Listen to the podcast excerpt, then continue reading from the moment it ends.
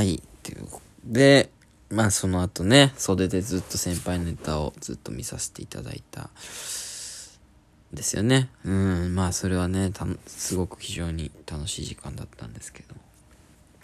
で、まあ、ネタを見ていって、で、今回のゲストが、えっ、と、エイトブリッジさん。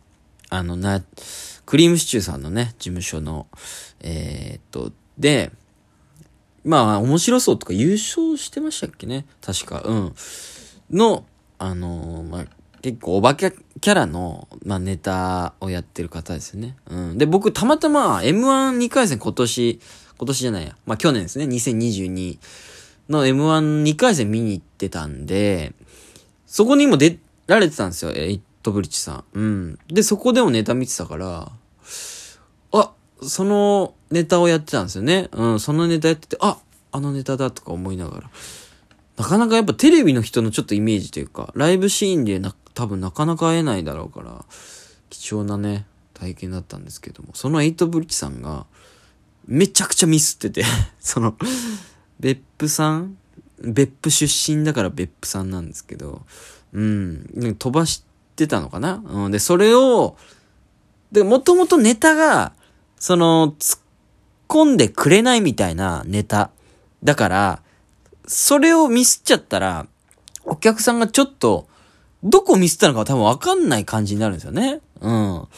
で、だからそれに対して突っ込んでたから、お客さんも笑ってはいるけど、え、どこからどこが本当のネタで、どこが本当のミスなんだみたいな感じ。まあ僕もちょっとそう思っちゃって。うん。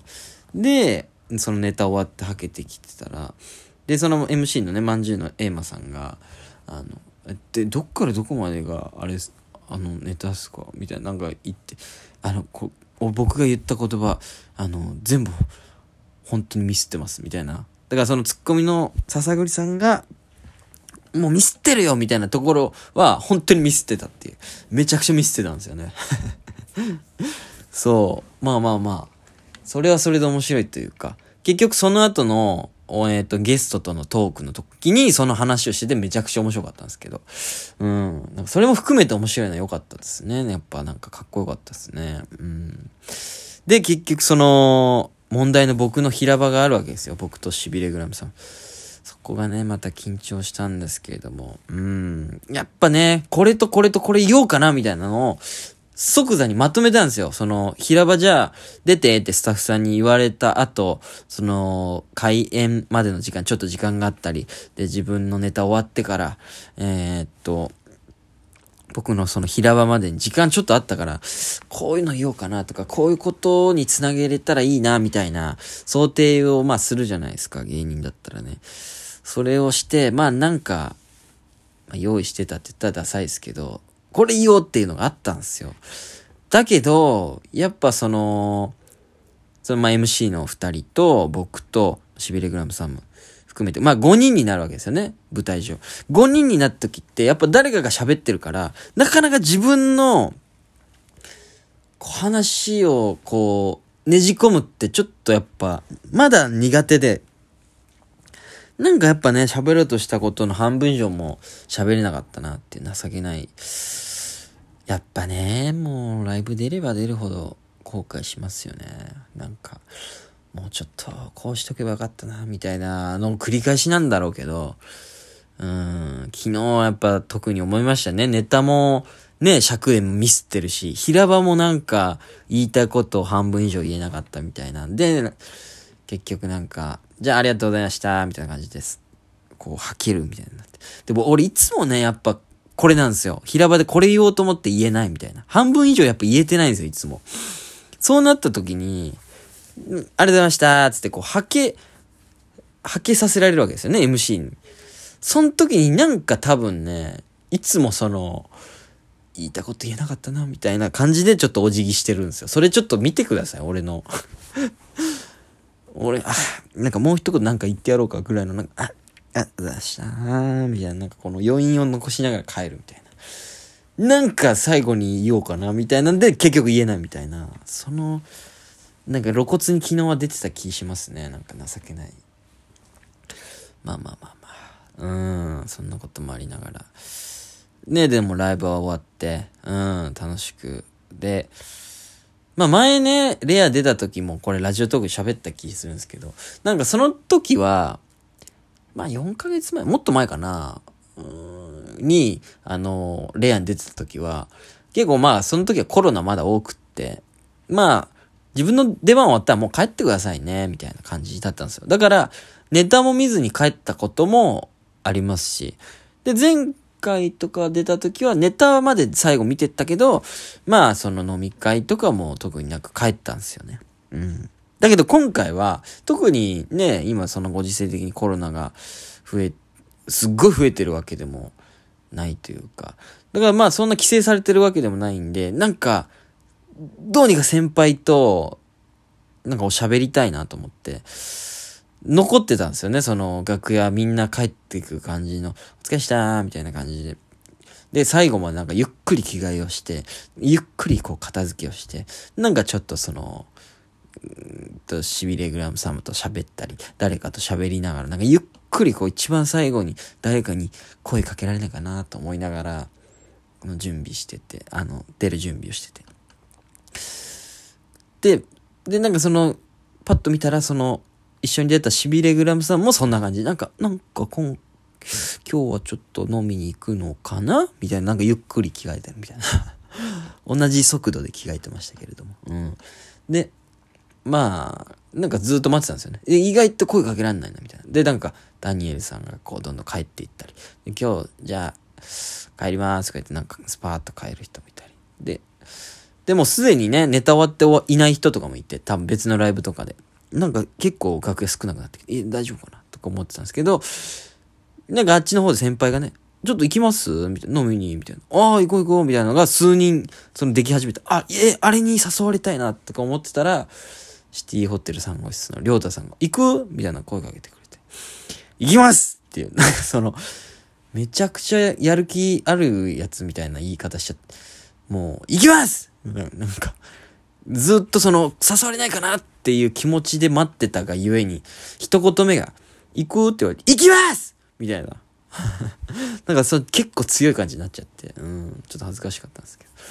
いやーありがたいなと思って、こう久しぶりっすね、でも先輩と飲むのは。結構、まあ多分、コロナそんな大丈夫ですよね。多分 10, 10人ぐらいで結局飲みに行くことになったなったんですよね。で、そのゲストの、そのエイトブリッジさんとかもいて、なかなか多分喋る機会ないから、うわー嬉しいなとか思って、で、なんか居酒屋ついて、えー、っと、僕がね、あの、端っこに、端っこっていうか、あの、まあ、し、なんていうんですか、上座の反対、下座であったのかな？なんかそのまあ、まあ一応後輩が座るようなところに座って、うーん。で、そのまあ、ちょっと上の先輩で言うと、竹、あの、まんじゅう大帝国の竹内さんなんですよね。うん。その、竹内さんぐらいが一番僕にその、ちゃんとやれよみたいな。うん。で、竹内さんってその、ちゃんと野球部だったから。うん。レン、ちゃんとやれよみたいな。なんか、俺がその、ちゃんと箸とか配れなかった。おレン気をつけろよみたいな、なんか 言われながら。うん。で、僕はその、注文、みんなの注文を QR コードで頼む店だったんですけど、俺がちょっとビール、あの、でいいですか？皆さんみたいな。結構慣れないことをやってましたね。なかなか。多分ね、いつもライブ行って先輩と飲み行ってる感じだったら、慣れてるんでしょうけど、なんかそれも緊張しましたね。うん。まあまあ、そんなのもありつつ。で、まあ、乾杯して、まあ楽しく喋ったんですけど。まあ飲み会ですごい、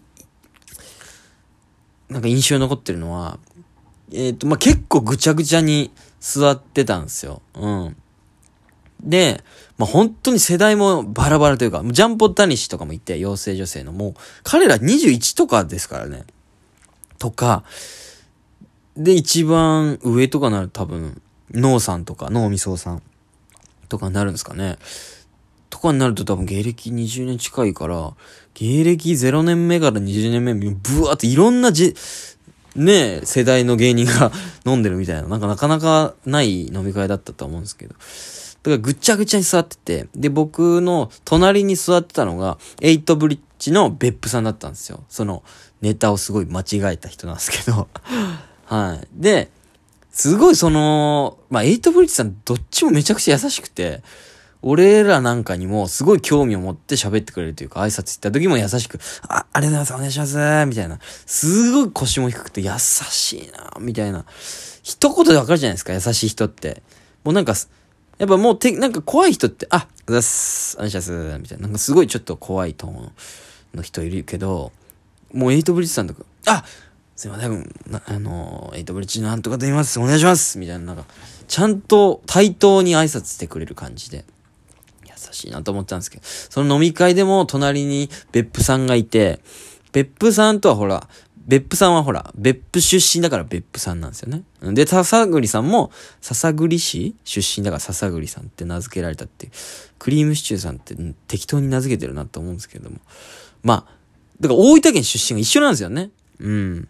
だからその話を、僕実は大分県出身で、みたいな。そしたら、え、そうなの？みたいな。で、すっごい大分のこと喋って、くれたりして、すっごい優しくて、別府はね、夢タウンあるじゃないですか。とかいや、夢タウンしかないからね。とかすげえ優しいなと思って、ほんと地元の兄ちゃんぐらいの感じで、うん。で、その飲み会中も言わせてもらったんですけど、なんか顔似てるよねって別府さん言ってくれたから。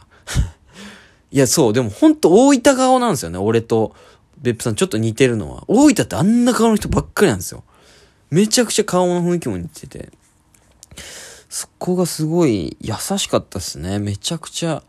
だから大分の芸人としてなんか売れて地元で番組持ってたらなとかぼんやり思ってましたけど、なんかその同じ同郷の人と会えて、またよりちょっと大分として頑張りたいなみたいな気持ちにもなりましたね。うん。まあでも楽しかったですね、総合的に。みんな優しくて最高ですよね、やっぱ芸人は。